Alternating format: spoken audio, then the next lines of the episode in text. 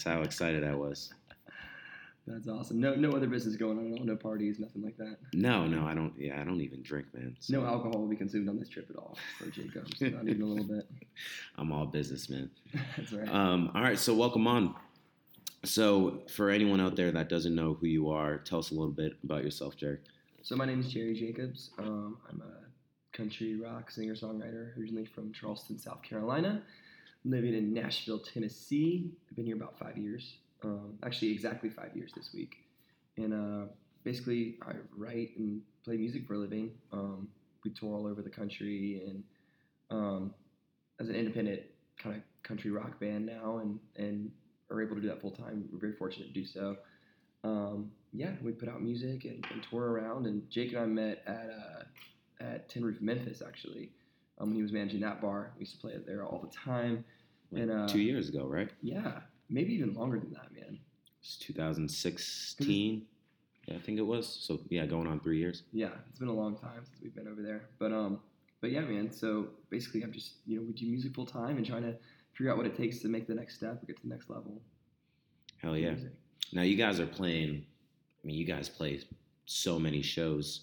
You know, where what's the sort of the width of the shows that you play? Because I know you guys play a lot of Broadway spots, correct? hmm Yeah, and we kind of uh, when I first moved to Nashville, that was like the most accessible way to start playing music and make money, and it's still a great way to do so.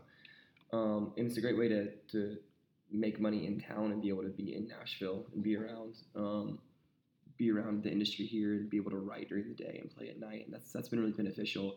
Um, and so we've kept Broadway going. Sometimes it gets a, a bad rap, and um, I, don't really know why. It's it's a great way to have your boots on the ground here and uh and and keep relationships up with with bars and and keep your chops up and uh but yeah so we kept playing we've been playing broadway about five years now um and in between we've been doing uh touring touring pretty heavily the last three years pretty much every weekend and a lot of weeks in between we were i mean we were all over the country playing uh tin roofs and playing all kinds of venues pretty much anywhere that would let us play over the last four years we played um and trying to build our build our business and build our fan base up um and kind of build a career out of that and maybe take try to take that to the next level. So the Broadway stuff, we're still doing it. Right now we're playing like five Broadway shows a week. Um, Wow. Because the whole month of January we're pretty much in town just trying to get the year started to get some stuff written, work on some uh, management deal stuff and some some, you know, building of my my team around me. We're gonna be doing some of that in January, so trying to try to be here. So It's exciting. yeah, man, it's exciting, exciting. But it's it's been fun to play such a wide variety of shows because Broadway stuff. For you guys not familiar out there, um, Broadway's a big strip of bars in Nashville, Tennessee. There's like 150 bars within two blocks, and every bar has a band playing every like from 10 a.m. to 2 a.m. There's bands playing all the time, and there's so many bands playing at one time. And it's super competitive and super awesome if you're a bar patron or consumer of music because you get to see all kinds of different entertainment for free. There's never a cover charge, but the trade-off is the bands have to play for four hours at a time with no breaks, and a lot of the times the bands are working for tips and only making like a little bit of money from the bar. So that can make it kind of hard. Um, once you get established, you can kind of negotiate some of that out. Um, but it, it can be a tough grind. It really can be. Um, but you got to make the best out of it, um, like any situation. Try to find room for advancement. Try to find things that make you unique and things that make you um, different than every other band that are right next to you. There's literally 100 bands you're competing with at a time. It's kind of like the gauntlet for bands in, in uh, Nashville. So Yeah, yeah, it's such a interesting vibe. You know, I worked on Beale Street in Memphis uh, for seven months, which is another really famous music street. You know, even having been there for over half a year and then being on Broadway Nashville multiple times, you the difference is like night and day. I've never seen a culture like Broadway. For sure, for sure. It's definitely its own unique subculture. I mean, there's Facebook groups and stuff that are just Broadway musicians, and it's kind of interesting to see, you know, how that works. There's people that make an entire, a lot of people that make an entire full time living just playing Broadway, and they do it for a long time. I mean, it's it's relatively sustainable for, you know, a 10 to 20 year period if that's all you want to do. Um, a lot of people, the goal is to to do something bigger than that and not have to play four hour cover gigs all the time. But it's, it's really not bad. It's a not a bad way to get started and not a bad way to sustain yourself before you have a record deal or I mean you can have I know guys that have publishing deals that are still playing down there. Um, but yeah, it's a crazy culture and it's it's really cool. I think the consumer really wins. The bar patron wins because, like I said, there's, I mean, on a Saturday night, probably no exaggeration, hundred bands playing at all times, Mm. um, and it just raises the level of competition and talent and.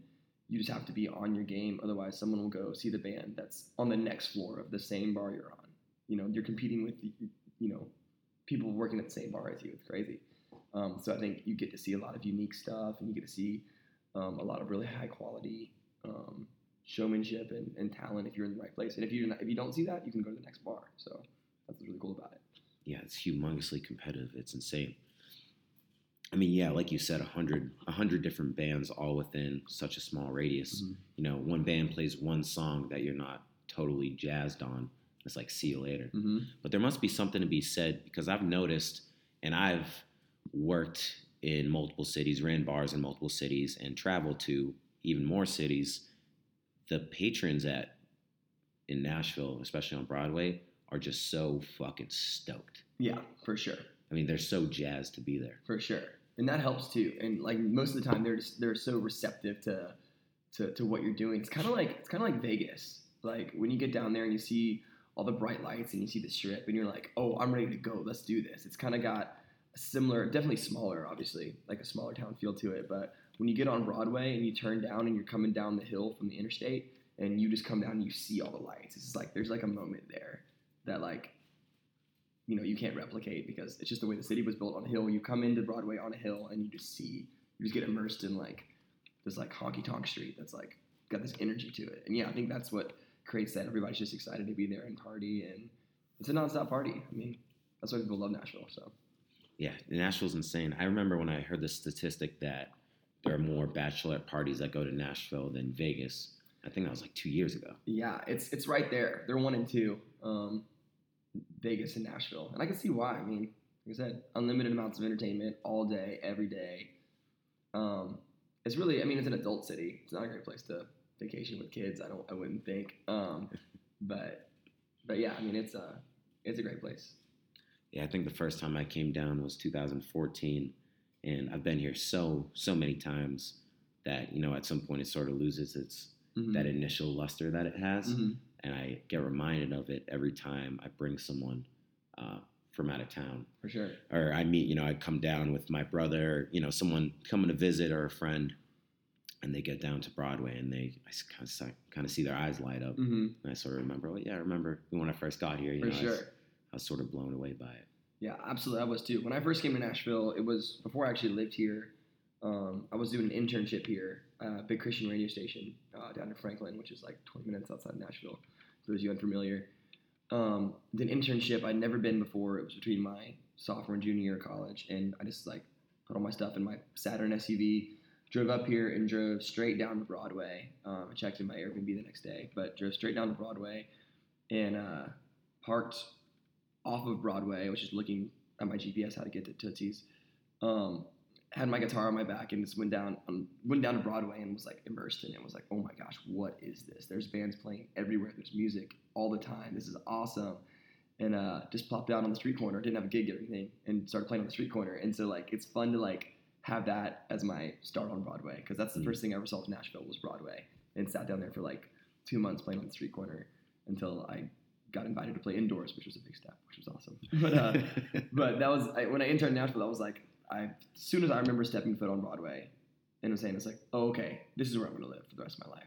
I was like, oh, this is it, got it, okay. Like I knew immediately, and and here we are. It's been that was like that was like seven years ago, but been here living living here full time for five years. So That quite honestly sounds like something out of a movie or a TV show, you know? hopefully we'll be one day. I don't This know. this kid just, you know, walking down with a guitar on his back, eyes like like I wish there was a photographer there at that time to capture that. I couldn't afford it on my uh, college budget though. I remember that first night I made like twenty bucks in tips on on in like two hours, which is not great. but uh, playing on the street corner, and I was able to like buy myself dinner at Broadway Brew House on Broadway after I got done playing, and I was like, "This is awesome! I'm down for this. I'll come play for free dinner every night." But um, little did I know that I would not do that every night for free dinner because that will not pay your rent. Yeah. Food's good, but uh yeah. having a place to live is good in its own sense. So, you know, we'll talk about a variety of topics, but um, you know, obviously this podcast is pretty bar centric. So you are obviously someone who plays in bars, but would you consider yourself a uh, frequent bar goer?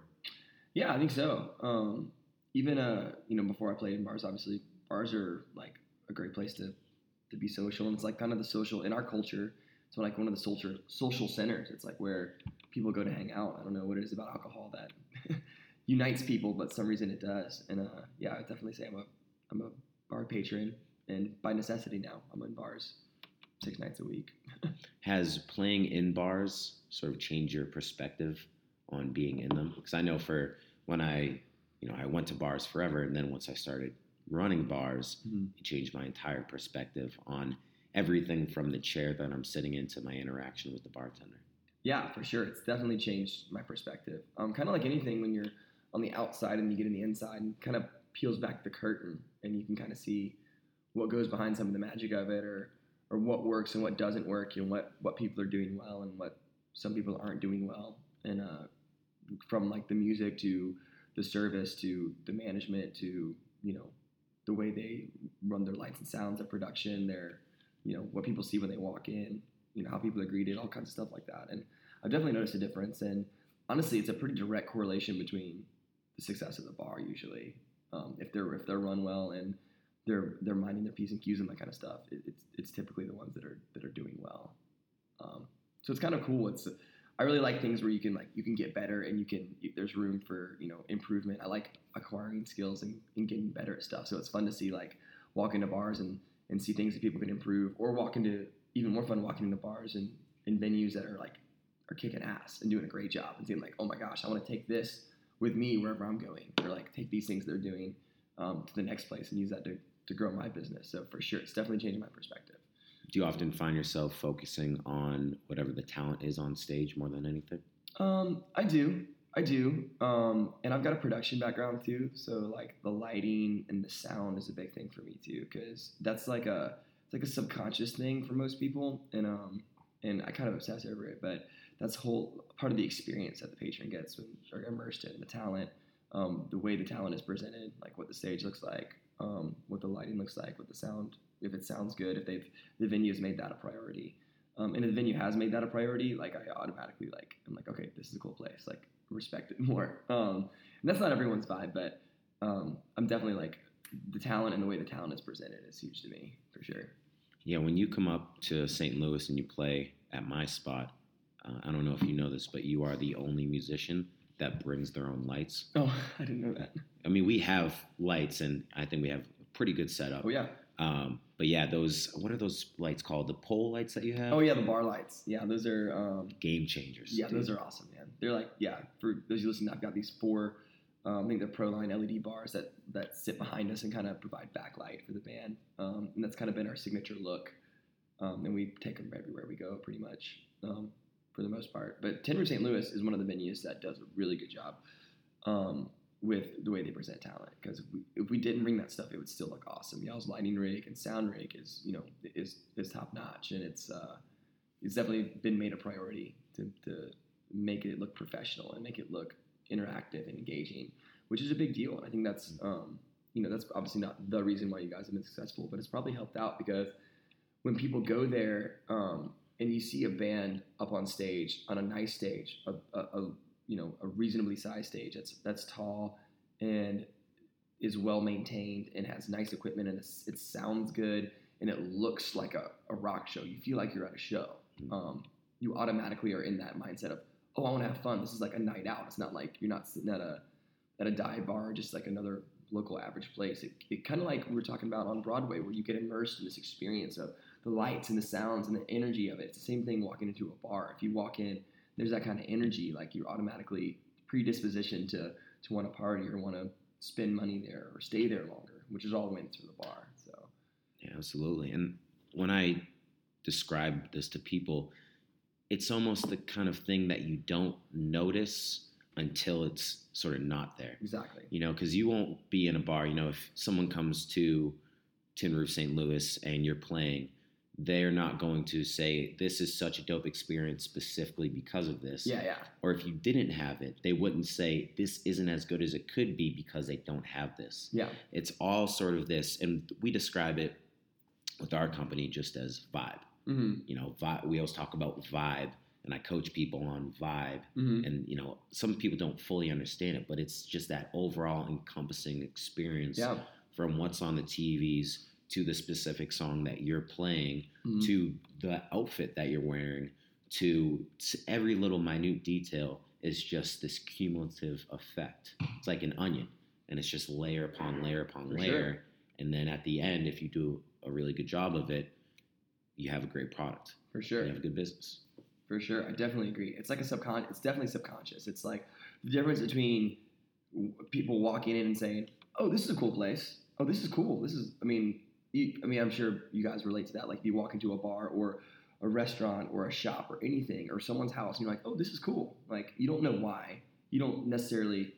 If you thought about it, maybe you could figure it out and you could you could put it out. But you're just like, "Oh, this is this is cool."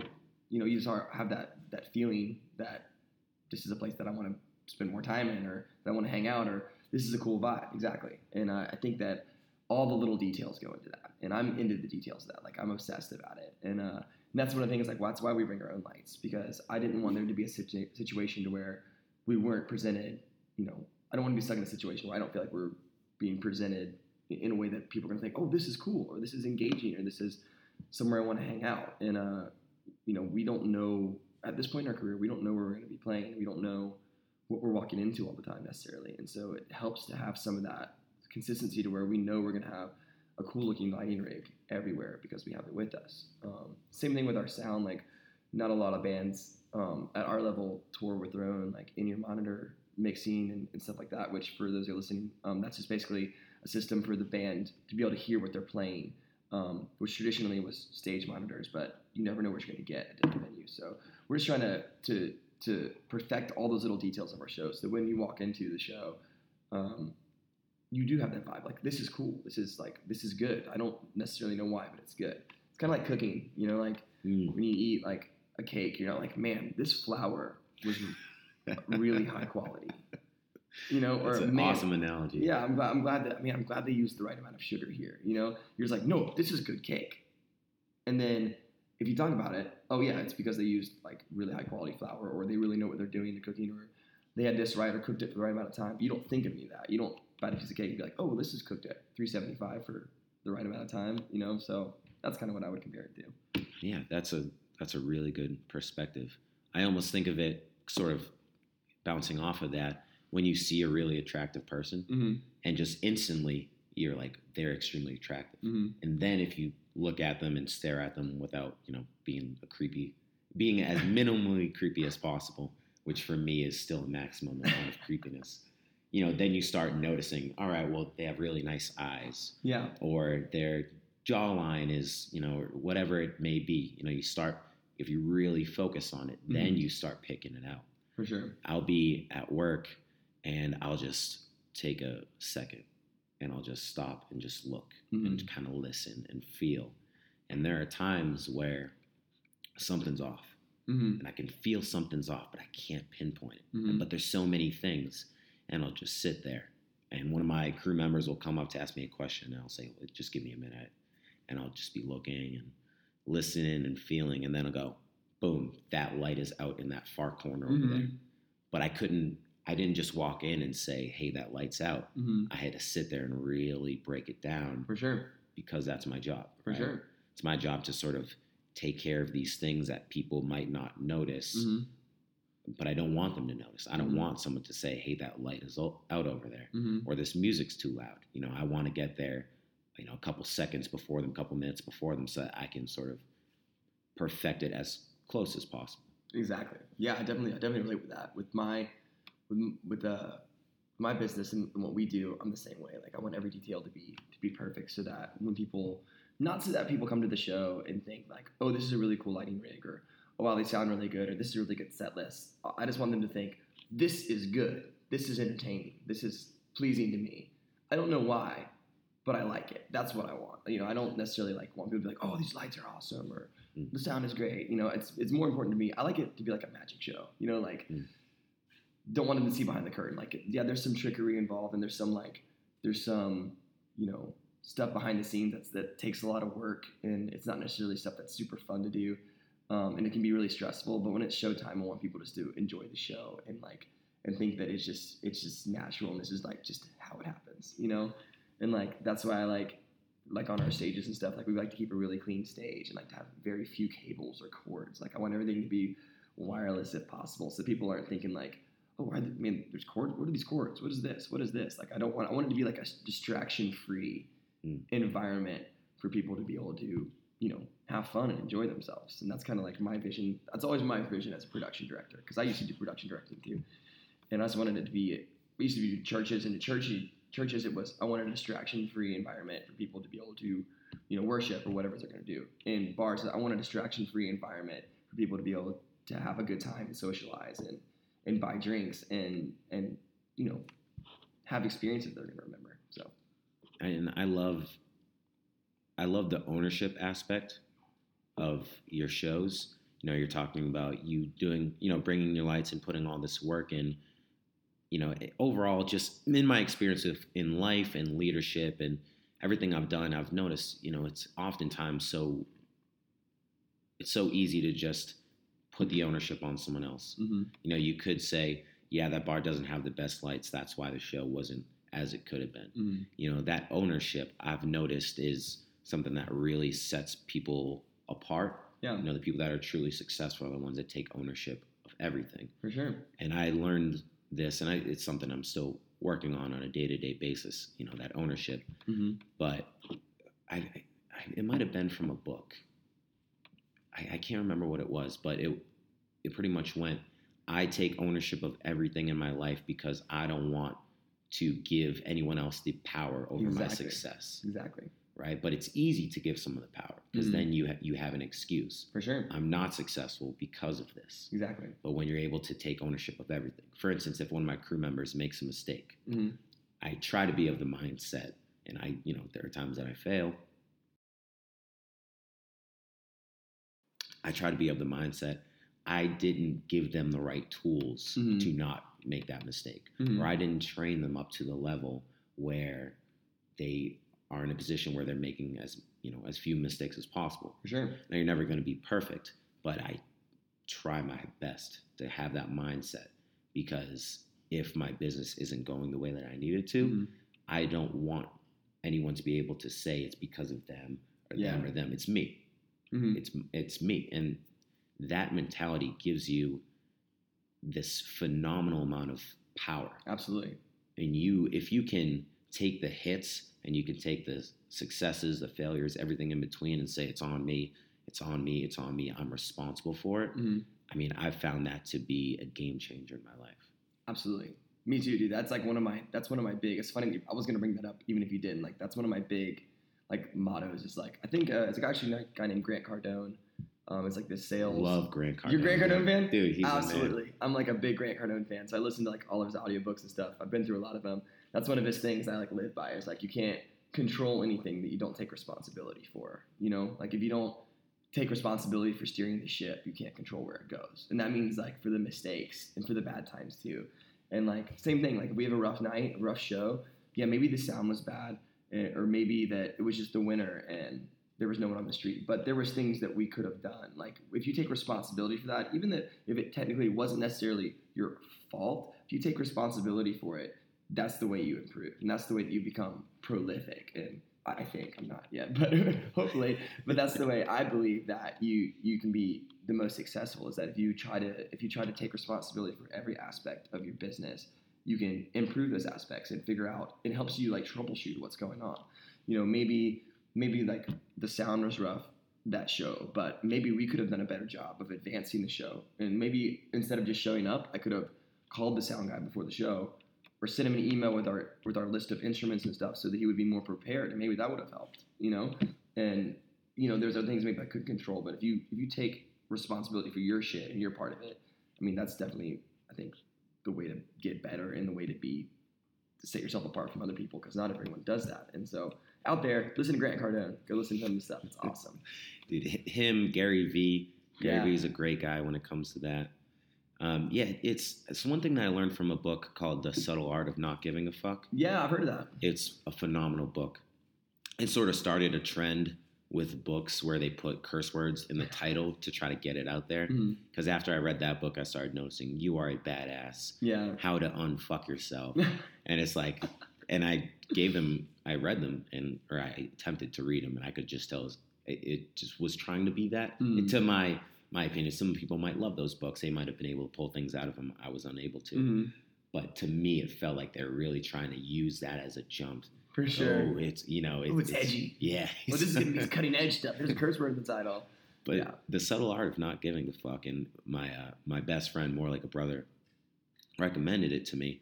One thing that the author talks about is the difference between responsibility and fault. Mhm. And I, I know this is like going so we've gone sort of off the rails, but Oh we'll, yeah. just, Oops, sorry about that. we'll just keep it rolling. But you know, he talks about responsibility and fault, and knowing the difference between those Mhm. is is very important Mhm. because you're not always at fault Mhm. for everything, but you're always responsible. Mhm. You know, for instance, if right now I were to grab something and hit you over the head with it, it's not your fault that. I you know, just hit you over the head with a with a fucking vase. Yeah.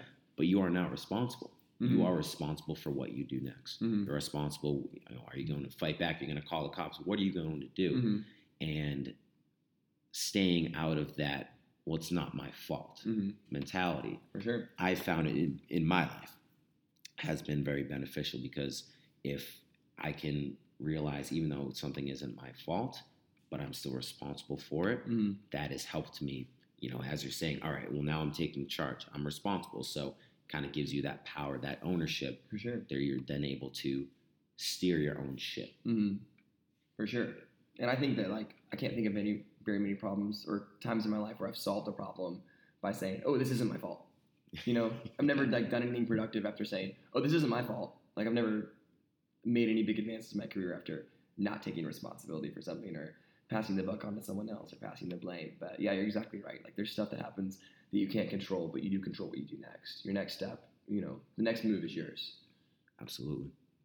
So overall, you know, we talked about Broadway and talked about sort of ownership and everything like that. I mean, what is the what is the feeling of playing music professionally? I mean, you are you're living a dream. Many people's dreams you are living.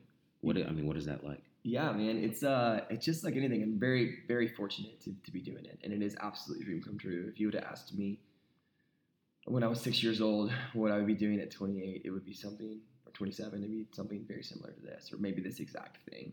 Um, except when I was six, I thought I would be, you know, world famous by age eight. But you know, here we are, still working on it. But uh, but man, it's an incredible feeling. Um, it, it's it's awesome to be able to because I've been wanting to be a singer since I was like five years old. Like I went to or six years old, five I don't remember, five years old. Went to my first Hootie and Blowfish concert um, from Charleston there too. So I was like, Dad, that's what I want to do. And he's like, Okay. Okay, and the Blowfish was that your first yeah, concert? uh huh, That's a killer first concert. Yeah, yeah, in Charleston. They're from Charleston, so it's like it was like the the stars aligned in 1996 when they were huge. So um, I was like, this is what I want to do, and uh, and that's what I wanted to do ever since. And so it's cool to look back now and say like, cool. I'm like I'm at least on the way to doing it, and I'm, I'm making a living doing it, and I have for a while, which is which is really fortunate. Um, but like anything, it has its struggles and it has its ups and downs, and it, it you know it can become a job, um, and it could become a lot like you know, you know, you know, a lot like a monotonous job if you if you let yourself get there, and it's easy to. Um, but uh, but it's it's really amazing to be able to have that um, that feeling that there's no ceiling on what you can do. I mean, there's really you you can be as big as you want to be. I mean, practically, if you want to put in the work and you really put in the effort and you take responsibility for things, I mean, you can make it happen um, through yourself if you've got the right, you know, right mindset and uh, and, and you know just a, a okay amount of talent you can work with. You can get better at stuff. Um, I wasn't always like, I wasn't always a, a good singer. I mean, I was like okay, um, like as a kid, and it took a lot of work to get to the point where I could sing five four hour shows a week. I mean, it took a lot of work to get there. It took a lot of work to get to the point where people wanted to listen to me sing at all. Um, and that was just dedication, knowing that's what I wanted to do. And and now it's cool to have that feeling where you know you feel like you're you're kind of onto something or, on the way, but there's days where it's you don't feel like that. You know, there's days where I feel like you know I'm I'm totally messing up. I'm I'm on the wrong path here. Like I need to be doing this, this, and this to be advancing my career instead of what I'm doing now. Um, so it's just like anything where there's there's struggles and, and frustrations, but I think the most beautiful part about it is is being able to wake up every day and knowing that like that this is I'm not missing out on anything. Like this is what I I'm meant to be doing, and I wouldn't rather be doing anything else. I think that's the best part of it, um, more than more than uh, you know the the satisfaction of people liking the show or playing in front of a lot of people. I think the best part is knowing that like, yeah, this is I'm giving this my all. Like I'm giving, uh, I'm I'm trying my best at something that like I love, and that's always been my dream. I think that's the, the coolest part of it. So, yeah, it's that's that's amazing. I mean, when you're talking about it, it can feel like a job. I guarantee you, for Florida Georgia line, it feels like a job at times. Yeah, for you sure. Know, for ACDC, it felt like a job at Mhm. times. Um, but that that questioning aspect of it, I don't think is rare. Um, you know, for instance, the other day I was, you know, in in my own head and questioning like, is is leadership something that I'm meant for? Am I cut Mhm. out for it? You know, I I think everyone does that. I'm pretty sure that you know Barack Obama would be sitting in the White House being like, "Can I do this?" hmm you know, the po- most powerful man in the world. I bet, you know, I've never spoken to him, but I would bet there are times that he's doubting himself. hmm But I think it's that that moving past that doubt For sure. and just sort of superseding that with your own personal grit, your ambition, and your faith in yourself in the Mhm. future. You know, sort of if you can supersede that that doubt, that's when you you know become truly successful. For sure, dude. Not yeah. that I am truly successful, but I think you're, you're, you're killing it. I think the way to become there, I'm imagining, is you know that's sort of a, uh, a crucial step to getting there. For sure. I was talking to one of my mentors um, who used to be a, a tour manager for a bunch of big country artists, and I was having a similar conversation with him where I was actually like, down that day, and I was like, man, it's, this is frustrating. This is frustrating me. I feel like, you know, I'm spinning my wheels. I feel like I'm not going anywhere. Like blah blah blah. And he was like, I had a very similar conversation. He told me I had a very similar conversation with so and so artist the night that their single hit number one in the country. Like they were happy about that, but they were also like, but this and this and this and Mm. this is down and the show tonight didn't go well. Like he's like, I've had shows with artists in front of like thirty thousand people, and they walk off stage saying like, man, am I am I doing the right thing? Is this the right like? So he's like, I think the the moral of the story is like everybody thinks that, even the most successful people. Um, the most people that are in the positions that you want to be in are having the same thoughts that you are probably you know? Like we're all just like we're all just people. We all have the same ups and downs. Like i kind of believe that that no one is really like that much like money and success like that doesn't like that's not what elevates you to happiness because there's people that are that are rich that are you know have feel like they have the worst life ever or feel like they're you know depressed and and that that's just that's not really the thing. Success isn't the thing that that is gonna like make you happy fulfill you. I think it's it's your mindset on the way and it's your your knowing that you're heading in the right direction or that you're giving it your all or that you're that you're you know pursuing a dream. Is that really what that that satisfaction comes from you know at the end of the day? Because the moments in the sun the moments of like absolute success are, are few and far between in any job you know there's moments of glory and everything like even in music there's moments of glory like that that moment on stage where everyone claps after you're done or everyone loses their mind after the show. That's like a 30 second moment compared to the you know eight hours you drove to the venue the you know two hours you spent on sound check the hours and hours of rehearsal in between the you know sometimes the four hour show the songs that didn't go well the songs that went well um, the arguments the, the whatever it was the bus breaking down all to get to that one 30 second moment of people applauding. Like if that's all that if that's all that you live for like you're going to spend a lot of time wanting and needing more because that's not that's that's the smallest part of the job. Um, you have to be able to have that same passion and that same drive through through the through the mediocre parts or the parts that are mundane or the parts that are challenging um, to really be happy full time because otherwise i would be happy for like 30 seconds a day which is not what i'm looking forward to you know like you want it to be some kind of sustainability on that like i think it's just it's in the grind and it's you know learning to love the grind and to love the work so Yeah, people. I, I had a conversation with my with my mom actually uh, two weeks ago, and we were talking about happiness. And I I believe that happiness itself is fleeting Mhm. because when people talk about being happy, happy, well, I think it helps to get very specific about what happiness is. Mhm. Happiness is not the same thing as fulfillment, Mhm. right? What you're talking about, that happiness is that 30 seconds, Mhm. but that fulfillment is that that grind and that you know all those hours and all those things that you did to get there. That's fulfillment. That's meaning. Mhm. That's substance.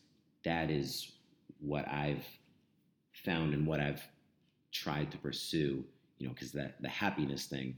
Okay, well, if I stub my toe, I'm not going to be very happy, Mhm. right? So you know, no matter what you do, you're not always going to be happy Mhm. there are going to be those moments but if you if you can ask yourself all right so i'm unhappy right now do i work hard Mhm. am i a good person am i pursuing something greater than myself am i constantly working to be a better person which will be uh, impactful on the people around me which will be impactful the entire world Mhm. if the answer is yes then okay well i might not be happy in this very moment but i'm on the right path For sure. it's like Jordan Peterson speaks about if you know a thousand people, which with social media, you know, all of us know way more people, Mhm. especially you, you have a, amazing outreach.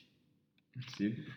You, uh, you know, if you can impact a thousand people in a positive way, well, what if you impact them positively enough where they go and impact a thousand people in Mhm. a positive way? That's a thousand people. For sure. And a, or that, not a thousand, that's a million people. Yeah. Sorry. A thousand times thousand is a million. Math is hard.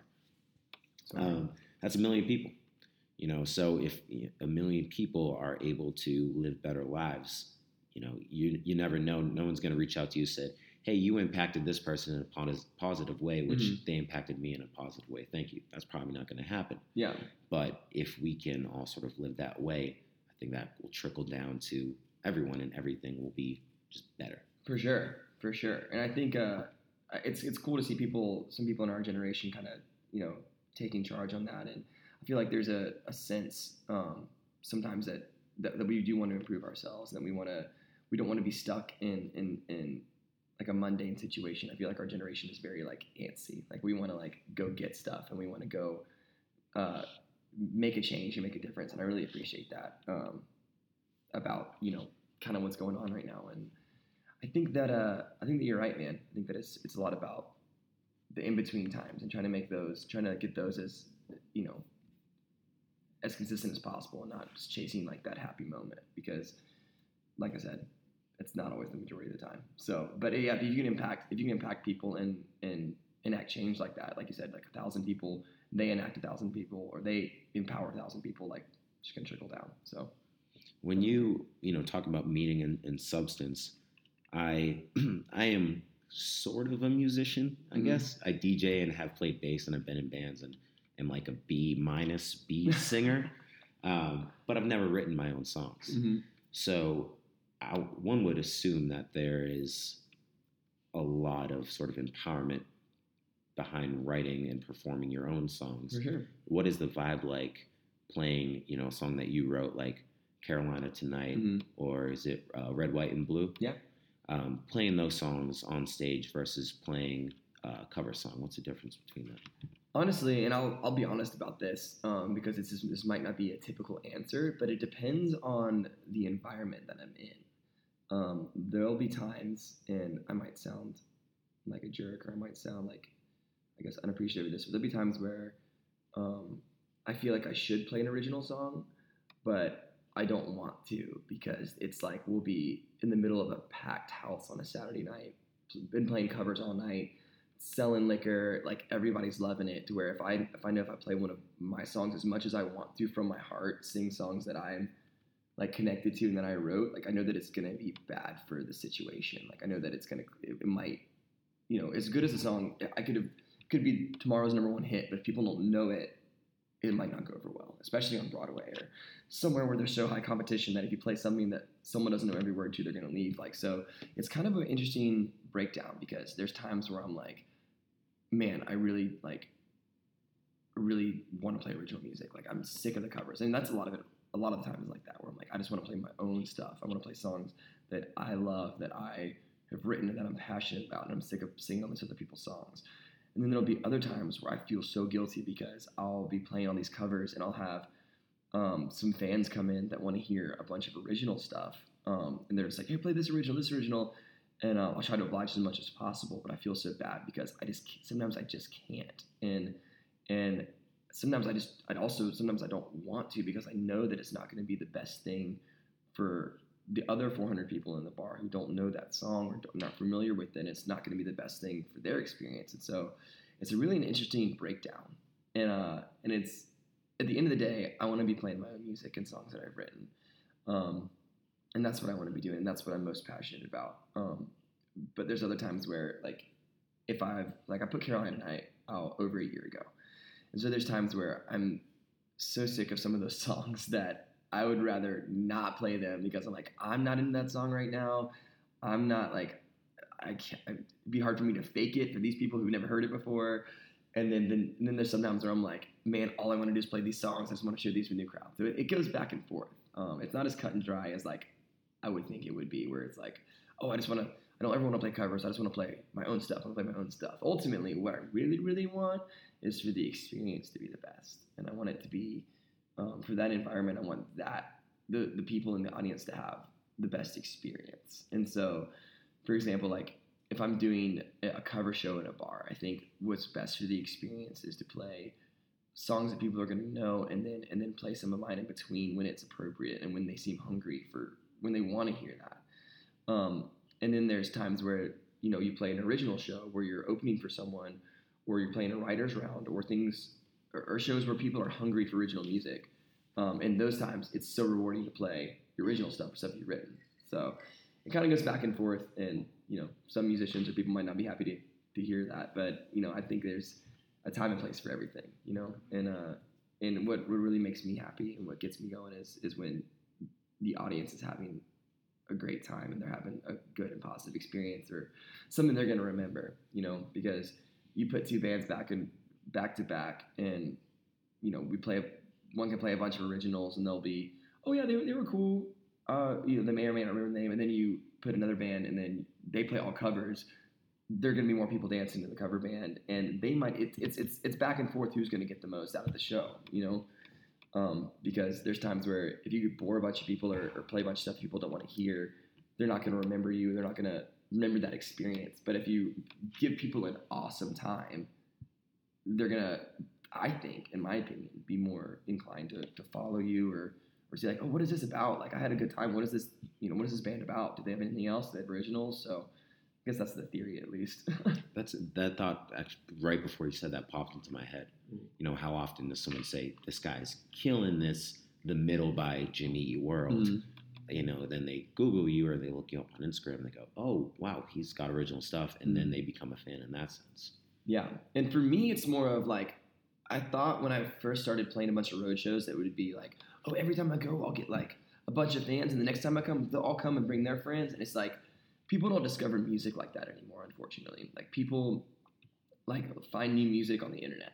Like back in the day, what you have to what you have to do to build a fan base is you just have to tour, tour, tour, tour, and people found new music at concerts.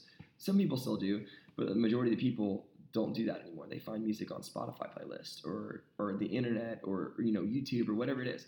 And so it's it's interesting now. I've kind of repositioned myself to think like I'm not gonna like necessarily get if I'm in front of 500 people, you know, 100 people aren't gonna go follow me right after. They're not gonna go, you know, oh I need to check out his original music. But what I'm more interested in is like just getting that name recognition and that brand recognition and that having people predisposition to liking what I'm doing if in fact they do see my video come up on Instagram or if they do see my song come up on a Spotify playlist. So I'm just trying to like set myself up for when those opportunities come that they're they're already be already be familiar. Or like when they see like for example, let's say I do I get a record deal and I'm on the radio and they say, you know, they play the song and that was the new one from new artist Jerry Jacobs and people say, "Wait.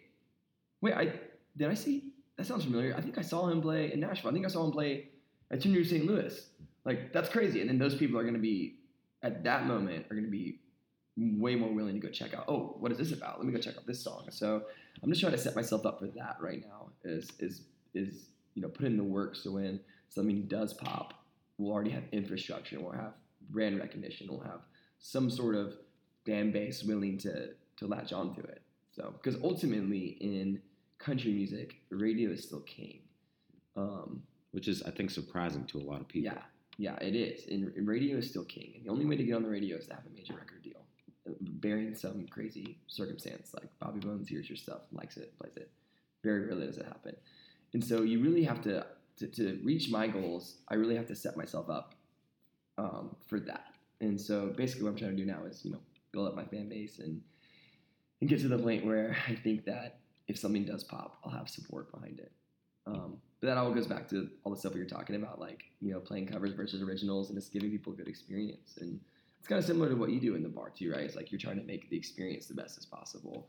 It might not always be like some crazy cool event that you're throwing, but if it's just a it's a Saturday night and people are having a great time at Tin Roof and they see Tin Roof and they go to another city and there's another Tin Roof. I mean, it's just brand recognition and building up that people you know relate Tin Roof to good time Mm. or great experience. Same thing, people relate you know my band or my music to oh that was such a fun night or that was such a cool you know cool show. So Thank first of all, thank you.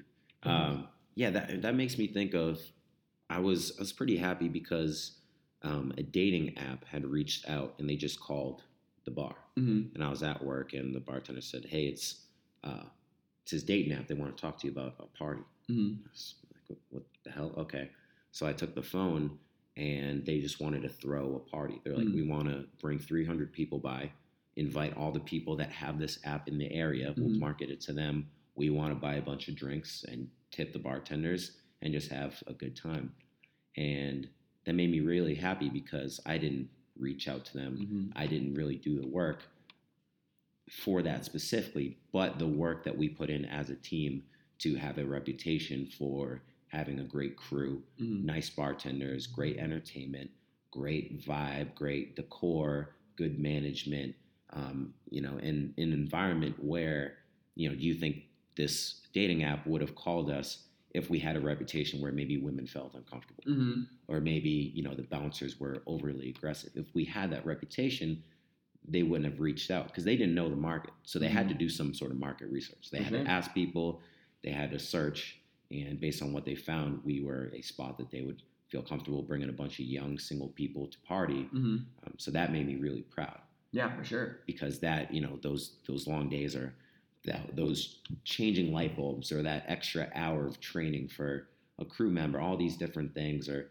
you know just reaching out to double confirm a date that we have with you on the books Mm-hmm. these sort of things that you don't get that return right away Mm-hmm. you know it's like all right we're, we've got a good business Yeah, for sure, for sure. And that's awesome for you guys. And I'm sure that that's you know the first of many that you guys are gonna get. I'm sure it'll continue. But yeah, just those little details all go into the big picture of people just thinking this was a this is a place where I want to have my event, or this is a place where I want to go watch a game, and this is a place where we should go party after we go to this concert, or we should go out on a Saturday night. Yeah, and I think that all those little details and stuff we were talking about, you know, I'll go into that. trying to wrap it back up here because I know we rambled a little bit to like off topic, but all this goes. I mean, I know this is mainly for, like you said, for bar patrons and and and people that work in bars, which is pretty much everybody. I mean, pretty much everybody goes to bars, um, and I think that uh, I think that what's cool to remember is that um, that there is a bunch of work going in behind the scenes, and people are trying to, you know, make this experience for the most part. If it's a well-run bar, is trying to make this experience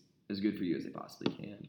Um, you know, which when you go into it changed my perspective when I go into bars now and something's not going well as well. Like like the you know the food is taking a long time or or it is or like the drink service is, is, is slower than you think it should be or the you know the sound or the lights or the band isn't you know performing up to what you think it should be like like no one's usually people are like are trying to make it good for you there, there's very rarely are people like have a horrible attitude or trying to make it a bad experience for the customer um, absolutely and so that's just cool to keep in mind. That's kind of changed my perspective that when I'm when something isn't, you know, when I am not having like the best time or something goes wrong, like, hey, like there's a lot going on here. You know, there's a lot of moving parts that all have to work perfectly for you not to notice that anything is, you know, going wrong. Because usually there's always something going wrong. yeah it's, it's There's always one or two things.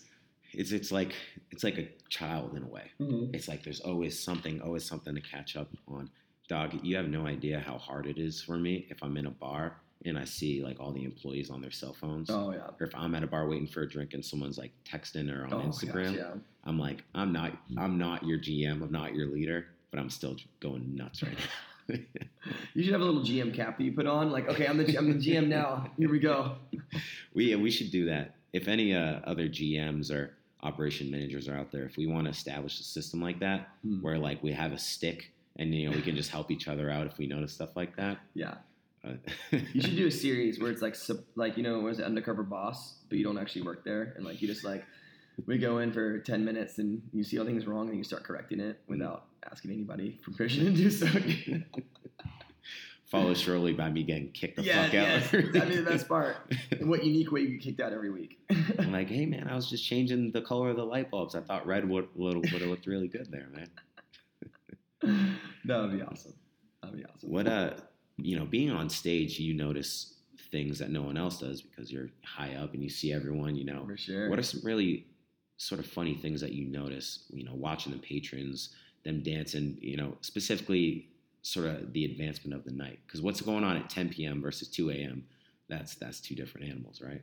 Absolutely, it's uh, it's definitely progression, and it's fun to watch people loosen up and lighten up. Because usually, if we start a four-hour set, there's we rarely start with people on the dance floor already. They're usually like lining the back. There might be a couple people in the crowd, but your first couple songs um, are important to get people on the floor, and uh, you could see that happen. Like you start, everyone's just kind of chilling, and then at some point, something happens and people flip that switch. I don't know if it's drink number two or after you finish drink number one, or people start getting a little tipsy and start letting loose a little bit, and uh, that's really fun to watch. And it's especially fun to watch people celebrating something like a birthday party or a bachelorette party or like a girls' weekend. Or it's funny to see people who like have something to celebrate and how that goes the night and how like the person they're celebrating gets, you know, drunker and drunker as the night goes on. And there's always one other person who's always getting more drunk than the person they're celebrating that they have to babysit.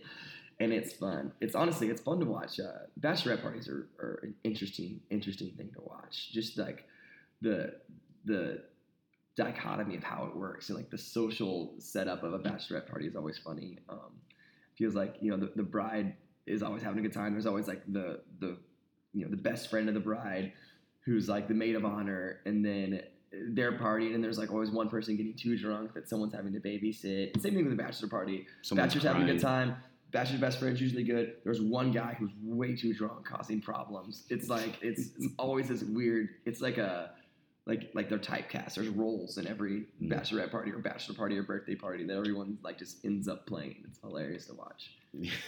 So it's like a casting director. All right, well, we need the drunk best friend. Like, dude, I'm in. for sure. All right, you're all right. Who's gonna cry tonight? Who's The gonna, crier. yeah, who's gonna cry? For guys who's fighter, who's the guy who's gonna go fight someone for no reason at all? You Yeah. know? You know, you know, one thing too is the the vibe and the culture of the establishment really dictates how the guests interact for sure. and how and you wouldn't expect that because No. people are people, right? You Mhm. you would naturally think you as a person you act how you act no matter sort of where you go, but it's really not the case. Mhm. um, I think we are blessed, and I'm, I'm very, very thankful that we have a very, I call us a chill party bar. Mhm. We are, and that's not to say that we're not high energy, because we're very fucking high energy. But you know, we're unpretentious as Mhm. a, as a team, and our musicians. Our just whole vibe is unpretentious. It's fun. It's relaxed. Um, I when I was uh, in Tin Roof, San Diego, I saw our Google. Our description was unpretentious shotgun shack bar. Yeah. And I was like, I don't know if I like shack bar, but unpretentious. I mean, that's that's when I interview people, I describe us that way. Mhm. So we are the type of establishment, my tin roof, and I think pretty much every tin roof, because us as GMs, one, we're all psychos. Mhm. Two, we're all sort of like the same in sort of ways, you know, our approach and Mhm. and our vibe. But yeah, we uh, we have that chill vibe, and the guests just kind of buy into it. Versus, I've been at bars where that's not the culture Mhm. and that's not the vibe, and I'm seeing fights left and right, Mhm. and I'm just I'm just getting a weird vibe from, 'em. and I Mhm. think it's people subconsciously sort of buy into it. Mhm. You know, if you see two bartenders looking pissed off or yelling at each Yep. other or just not giving a crap or doing shots behind the bar, Mhm. it's going to change your connotation sure. of that establishment.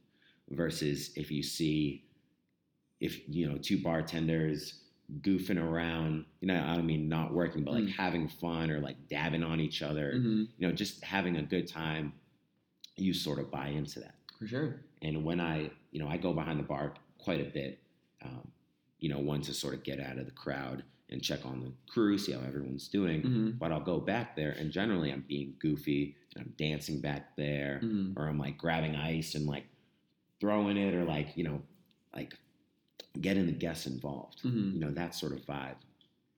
I think attributes to that sort of chill, that chill vibe that we have, where you know that's why we're successful. That's why we have 17 locations sure. that's why we're expanding so rapidly. I think it's, I mean, it's as we talked about, so many aspects to it, Mm-hmm. but the base is that culture. For sure. That culture is what sets the tone and what makes you happy to, assumedly, be happy to be on our stage, Mm-hmm. For to, sure. to come up to St. Louis because you know you're not going to walk into an exceptionally stressful environment. Yeah, for sure. Absolutely. And I think that, and I've played, obviously, I've played a lot of bars at this point, and you can see that even from how people interact with the band on stage. It's very, it's it's dramatically different in different bars. Like, we used to play, I won't name any names, but there's a bar that I play a lot when I first moved to town. And, um, and the bouncers were just rude. I mean, they were rude from the first moment you walked in the door. You were, people were rude to you, and then the bartenders were rude, and then the management was rude. I mean, it was like there, there was there was there was conflict at every moment. Sorry, we all can hear my dogs running around in the background here, but there was there was always it puts you on edge constantly, and then people reacted accordingly to the band. Like they were you know absolute assholes to us on stage, like yelling out, interrupting stuff, like heck, pretty much heckling is is the best way to describe it. Constantly yelling Freebird all the time. Um, If anyone out there is listening, stop doing that. Seriously. yeah, the Freebird thing, and it, it's just it's become like a culture thing, and um, I know for some people like it, It drives me nuts. it, can- it could you can be funny, but it's to the point now where it's just like douchey. Like if you're yelling Freebird, I'm kind of that's one of those things we're talking about taking responsibility for things. That used to be my pet peeve was when people yelled Freebird, and like I hate it. I get so pissed. Now when people what I've done to combat that, when people yell Freebird now, I have a whole like bit of jokes that I will do to roast them on the microphone as much as possible until they stop. And like, and it's become a fun part of the show. Like almost like people don't yell Freebird at our shows very often anymore. Fortunately, I think we've like we've we've done some things to try to eliminate that. But one thing, if someone does yell Freebird, we're almost excited. Like our bass player, like Jerry, did you hear you yell Freebird? Say do the jokes, do the jokes. and we'll just like roast them until like everyone's laughing at them and they stop. And usually they laugh too. Usually it's like it's all lighthearted stuff. Like there's a couple things I'll say. Like if someone yells Freebird, I'll be like, Hey, Freebird guy's here tonight. You might recognize him. He's the manager of the local Crocs outlet. You know, you need a discount, go hit him up, and like little stuff like that. I've got like a whole thing about where, you know, it's a it's a it's a way to address that objection without Mm. like making it makes him stop yelling Freebird, but it also isn't like you never want to project negativity over the microphone. Um, and I'm you know everyone's guilty of it sometimes, but you never want to project negativity or conflict. You always want to be like, hey, everything's good. You know, you want to keep the party going, and so finding little things like that. But people don't yell Freebird at most of the bars we play now because we try not to play the Freebird yelling bars, you know, and or like heckling or you know um, that stuff. That's, that stuff all starts at the front door. I think um, some of it, obviously, people are going to be people, but you know, it's a lot more common at certain bars, and I think it just goes down to all that subconscious stuff we were talking about, like the way you're treated from the moment you walk in, and uh, you know, and the way you're received, and the way you, you perceive the bar and the environment that you're in, you know, kind of kind of affects how you are. It's like nature versus nurture. People are the way they are, but you know, you're also a product of your environment and your surroundings. Even on a micro level, like you walk into, you know, you walk into one room and you feel a certain way. You walk into another room, you feel a certain a different way, or one bar or another bar. You know. Yeah, it's like people, and you know, people bring out different sides of you. You know, the conversations that you and I have, I really, really enjoy. Mm-hmm. You know, for instance, anytime I come down to Nashville, I always make it a priority to reach out and you know try to get coffee because they're always ambitious conversations Mhm. about growth and positivity, and you know, I always feel good when I walk away from our conversations. I feel better as an individual versus there are individuals that I yeah. you know, walk away from a conversation. I'm like, Jesus fucking Christ, that was fucking brutal. I'm like, like I don't want to talk to that, you know. Yeah, so, yeah. you know, but then it, that affects your mood. But you know, it's funny you're talking about, you know, Freebird guy. That Crocs line Yeah. is hilarious because at when we closed up like two nights ago, there was like one guy at the end of the night Mhm. that you know was just like the one lagger. We're like, come on, buddy, it's time to go. Mhm. He's walking out, good looking dude in good shapes, got like some nice pants on, cool t-shirt, bright yellow fucking Crocs. and we just all are like Yeah. staring at this guy because you know we're you know they're all behind the bar, so the Mhm. bartenders don't notice until he's walking out the door. We're like, is that dude wearing Crocs? It's a Saturday night. Yeah. I mean, and I sorry, I don't mean to offend any, any Crocs wearers out there. uh, I mean to offend you a little bit, just a little bit. Um, but Crocs are great for if you're like in a kayak. Mm. And like, I'm not gonna make fun of you for having Crocs on. If you're on a boat, also not gonna make fun of you for having Crocs on. Water park, maybe. What are you doing in the water park? You're an adult. Get out of there. But any other scenario, I don't see how Crocs are a good good choice. So I hate to offend any uh, diehard Crocs fans out there. But uh, if you're a diehard Crocs fan, you probably don't have the internet or don't listen to podcasts. So um, probably not stepping on too many too many toes here. And if I were, they would be covered in Crocs, so they'd be safe, right? Yeah. I mean, Post Malone made some Crocs. He like released his own series of Crocs. Posty, if you're listening, I'll I'll wear your Crocs if you want to send those over. Just re- just DM me and I'll Yeah. send you my address. Yeah, uh, yeah. Sorry if I offended Post Malone. I don't feel like he cares though what people think about him. if you once you get face tattoos, all this all is fair game. I think good for them. That's so much confidence. If you don't, if you like your face tattoos, that's awesome. But I think like at that point, you're like at that point where you don't care what people think, which is awesome, which is so cool. I wish I cared less about what people think. But You know who's really good at that sort of positive heckling is Scott. yeah, Scott Scott is. kills it. Our buddy Scott Porter, uh, another musician, he's phenomenal. Go check him out.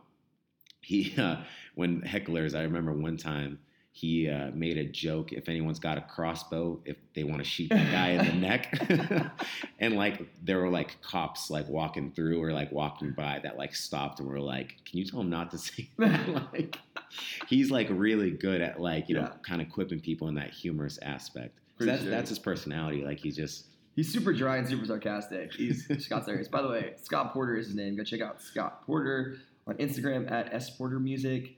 I think is his Instagram. He just put out a new single on Spotify that I co-wrote with him. So shameless self-promotion kind of. Go check it out. Go buy a million copies of it. But yeah, Scott's hilarious. He plays a lot of acoustic gigs, um, and he's really good at that. He's kind of perfected that three four hour acoustic set and being able to, you know. Um, to work with crowds like that and play exactly what they want to hear and also deal with people with objections. We always have we always love when we get to play with Scott. Like sometimes he'll be he'll play the acoustic set before us Mm. and we'll play we'll play after him. We, we always love those. It's always fun. So yeah, St. Louis awesome. native too. Yeah, yeah, yeah. He's the man. I love that guy. And he, uh, you know, in a, in certain ways, just doing the acoustic stuff is more difficult than a full band For sure. because you don't have all that behind you. You really have to make the show, and he does a phenomenal job. Mm-hmm. One, he utilizes that loop pedal in a phenomenal way.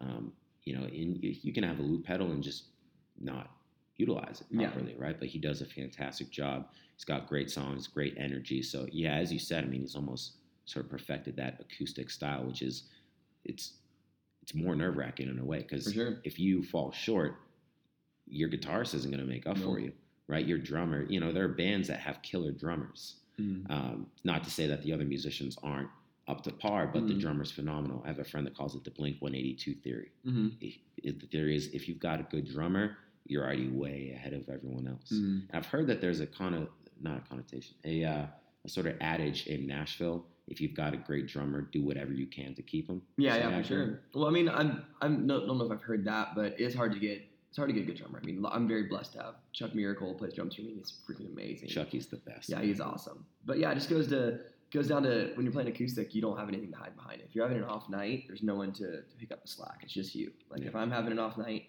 like if I'm tired or like I've had a bad day or like my energy is down a little bit, like there's three other guys on stage to to pick it up for me or to encourage me or to even not even just to, to, make up for it, but to to get me encouraged to that's really the big thing is like to, to pump me up. I think we all feed off each other.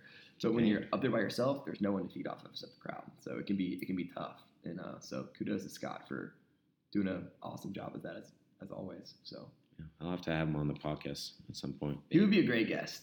It would be a great. We should do a three way one with him one time because he's very like theoretical and like calculated about stuff too, and he's got a, he's got a lot of like you know theories about success and stuff that I think are you know effective and that we would both agree with. So we would, dude, we would go on such a tangent. oh my gosh, Like, If- yeah, We drove from Memphis to Nashville, him and I, and I plan on sleeping because I didn't like sleep at all the night before. We just talked the entire time. hmm So, but yeah, we'll start uh, finishing up here. So, a couple fun little questions. So, what is your drink of choice? If you're at a bar, you can only drink one drink the rest of your life. What's that going to be? Oh, the rest of my life. Um, Night, day, brunch, late night, whatever. I'm gonna go super basic here. Usually, if I'm drinking, it's a it's for utility, like vodka Red Bull. Because most of the time when I'm drinking, it's because it's because I was playing a show. You know what I mean? Like, it's not often I get a chance to just to chill and and just have a drink. It's usually like at work. So the one that works for me is vodka Red Bull because I'm get, getting pumped up before a show. But if I had to drink one drink the rest of my life, I think old fashions. That's like my that's my chill drink. There you go. Old I- fashioned. That's actually the same for me. Yeah, yeah, yeah. It used to be mimosas, and then my body started like Oh, failing yeah. me and getting heartburn with all the Oh, OJ. jeez. so yeah, old fashioned. And champagne is uh champagne is not the best for you the next day. Um, if you were to open a bar, what would you name it? oh, what would I name it? I actually had a dream as a kid. I wanted to be like after I like did my music thing. I wanted to have like a, for some reason in Boston. I wanted to open a bar in Boston that was like a venue on the bottom floor, and then a recording studio on the next floor, and then the top floor would be like my my like penthouse apartment. But I don't know what I would call it. So, um, what would I call a bar that I opened up? Some kind of trendy name for a venue. I don't know. I've got one for you. You do? Yeah. What is it? Jerry's Jukebox. Jerry's Jukebox. There you go. There you go. Jerry's Jukebox. I like that. Or something with Jacobs, Jacob's Ladder, or something like that. Yeah. Last name. People be like, "Yo, going down to JJB tonight. You coming?" yeah, my my uh my bass player wants to open a bar. His name's Zan. He wants to open, I think, Zanzibar. Bar. He wants it's called Zanzibar and have like Zanzibar. and like have like a pizza shop attached to it. So like he's trying to get all the money. Like, you Mm. come party and drink all, and then like you're drunk and eat pizza, and he'll sell you the pizza as well. He's trying to like have a total monopoly on it. I appreciate that. He should also have like a little side business in like the alley where he's selling Xanax. Yeah, Xanax. There you go. There you go. Might as well put a hotel on the top of it. Like, It's in You never leave. yeah, yeah, yeah, for sure. Got your weed, your Xanax, your pizza, your beer, Yeah. your bed. All that stuff. Dog, all that's that everything. Um, awesome. So, anyone listening out there, if they want to follow your music, they want to see your upcoming tour dates, you know, or they just want to sort of know what what you got going on, how can they find you? Um, Instagram at Jerry Alan Jacobs, J E R R Y A L A N J A C O B S, or my website. Um, I need to do a better job of keeping it up to date, but jerryjacobsmusic.com. Facebook, just look up Jerry Jacobs, all that stuff, man. Um, just come to a show. That's the best place. Where listen on Spotify, iTunes. I know you guys aren't gonna buy the music. Go listen to Spotify. And uh, yeah, and if you like the songs, come see a show. Start buying merch once the merch comes out. There you go. We have some merch. The biggest problem with merch is finding someone to sell it. Mm. We only have four person crew. So well, any aspiring merch salesman out there, Yeah. salesmen, saleswomen. hit us up if you're ever at a, at a show and you want to get in for free and have get a couple free drinks. All you got to do is sell merch. So sell merch during the show. So hit us up on Instagram. Come do it. Come sell merch. Awesome. All right, I'll talk to you later, Jerry. Yes.